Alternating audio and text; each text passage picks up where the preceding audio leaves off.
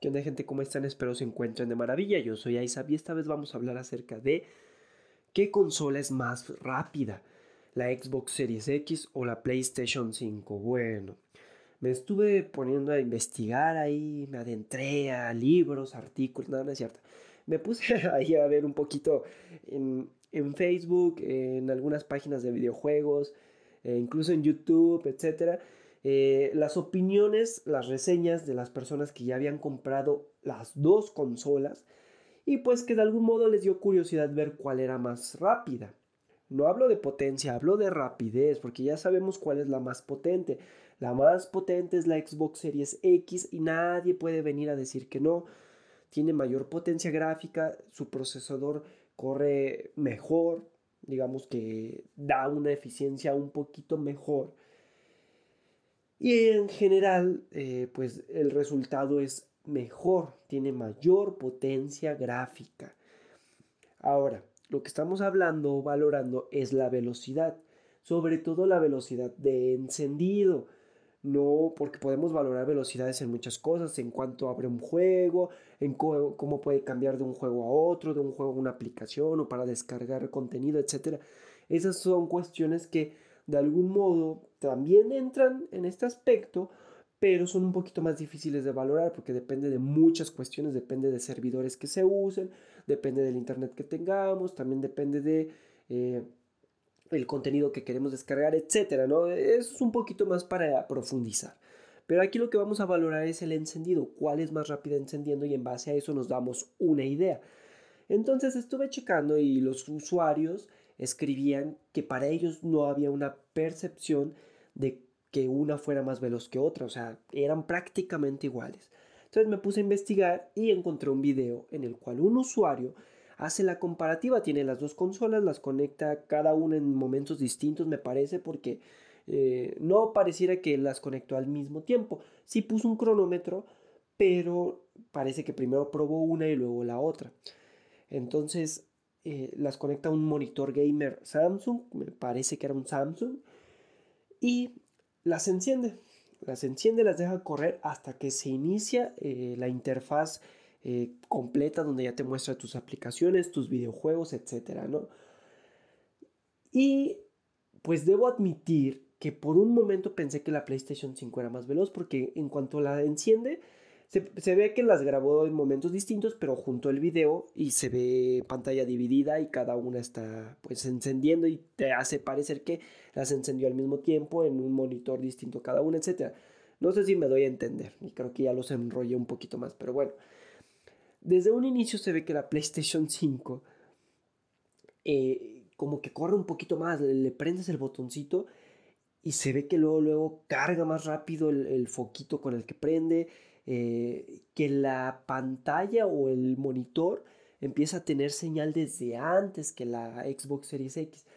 Pero llega un momento en el que en cuanto la Series X tiene ya la señal, que tarda un poco más, pero ya tiene la señal y ya la transmite al monitor, se igualan las velocidades. Entonces yo por un momento dije, la PlayStation 5 sí es más veloz al encender, pero no resultaron el mismo tiempo con cronómetro. Con cronómetro idéntico, o sea, no se pasaron ni por un segundo, fue lo mismo. Y esto yo lo explico, sí, la PlayStation 5 tiene un hardware que le permite encender más rápido e incluso cargar juegos o contenido más rápido, pero no todo es el hardware. Tenemos que estar conscientes de que un aparato de ese tipo, ya sea una PC, una videoconsola, incluso una computadora, laptop normal para trabajar. No todo es hardware. Le podrás poner una tarjeta gráfica, un procesador, unas memorias RAM superpoderosas a un aparato y aún así puede ir lento. ¿Por qué? ¿Por qué se igualó la Xbox Series X en velocidad a la PlayStation 5 cuando se veía que la PlayStation 5 ya estaba dando la señal antes, cuando se veía que ya iba a iniciar casi antes? Pues una simple razón por la optimización del software.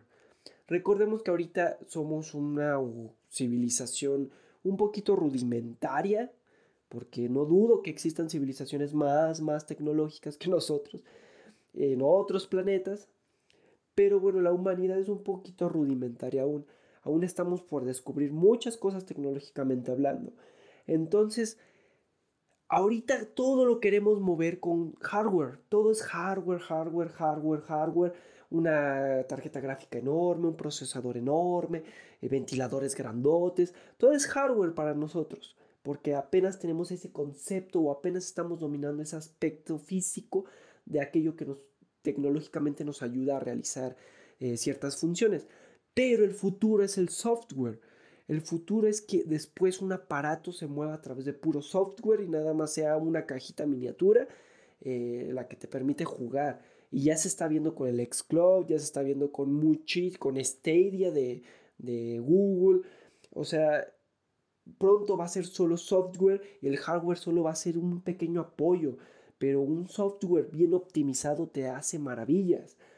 Y esta es la razón por la cual la Xbox Series X llegó al mismo tiempo que la PlayStation 5 cuando incluso se veía que la PlayStation 5 iba a iniciar antes, pues no, porque Xbox viene de la compañía Microsoft y Microsoft se dedica a hacer software desde hace muchísimos años. Ellos han perfeccionado el, el software de, de esta consola para que pueda ser rápido, para que pueda hacerle competencia y con cada actualización puede volverse un poco más rápido, cosa que PlayStation, Sony en este caso, la PlayStation 5, no lo puede comparar, no se pueden igualar jamás porque no tienen ni la experiencia, ni la tecnología, ni los ingenieros, no tienen nada que les permita mejorar su software a un nivel como el que lo está haciendo Microsoft. Entonces, esta es la pequeña explicación. Por eso es que Sony pudo o tuvo la idea de poner eh, un SSD tan veloz, con unas RAMs también bastante veloces, en una consola que no tiene tanta potencia gráfica. Porque lo que ellos querían era que diera el pantallazo, que diera eh, como esa ilusión de ser extremadamente potente cuando no lo es. Solamente está dando la ilusión de la velocidad.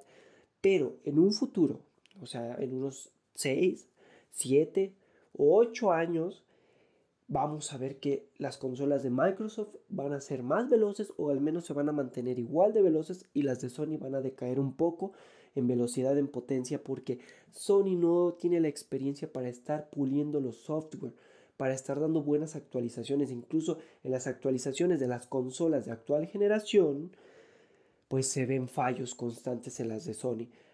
En las de Microsoft los fallos son mínimos o no hay fallos. Entonces, ah, ¿qué les puedo decir? A futuro yo le veo más futuro a las, de, a las consolas de Microsoft y más potencia porque lo que no puedan pulir o lo que no pueda hacer su, su hardware, lo va a terminar haciendo a través de actualizaciones el software. Y eso es de aplaudir, eso es una maravilla y ese es el futuro. Si no lo han visto, si, si no lo comprenden, pues lamento decirles que están muy atrasados tecnológicamente. Pero el futuro va a ser el software. Entonces, aplausos para Microsoft, aplausos para la Xbox Series X. Y pues en resumen, en el momento hasta el día de hoy, son igual de veloces, idénticas, con cronómetro en mano. Pero en el futuro ya veremos cuál es la que destaca. Yo le voy más a Microsoft, chulada de compañía y aplausos. Y bueno chicos, los invito a seguirme en mis redes sociales, en Instagram, en Facebook, me pueden encontrar como ISAP TV, en todos los canales de podcast como Anchor, Spotify, Google Podcast, en todos esos me pueden encontrar igual como ISAP TV. Y chéquense todos, todos, todos los capítulos que he subido. Están buenos. Le he dado continuación a videojuegos, anime, a noticias, etc. Entonces apoyen, apoyen el canal, se los agradeceré muchísimo.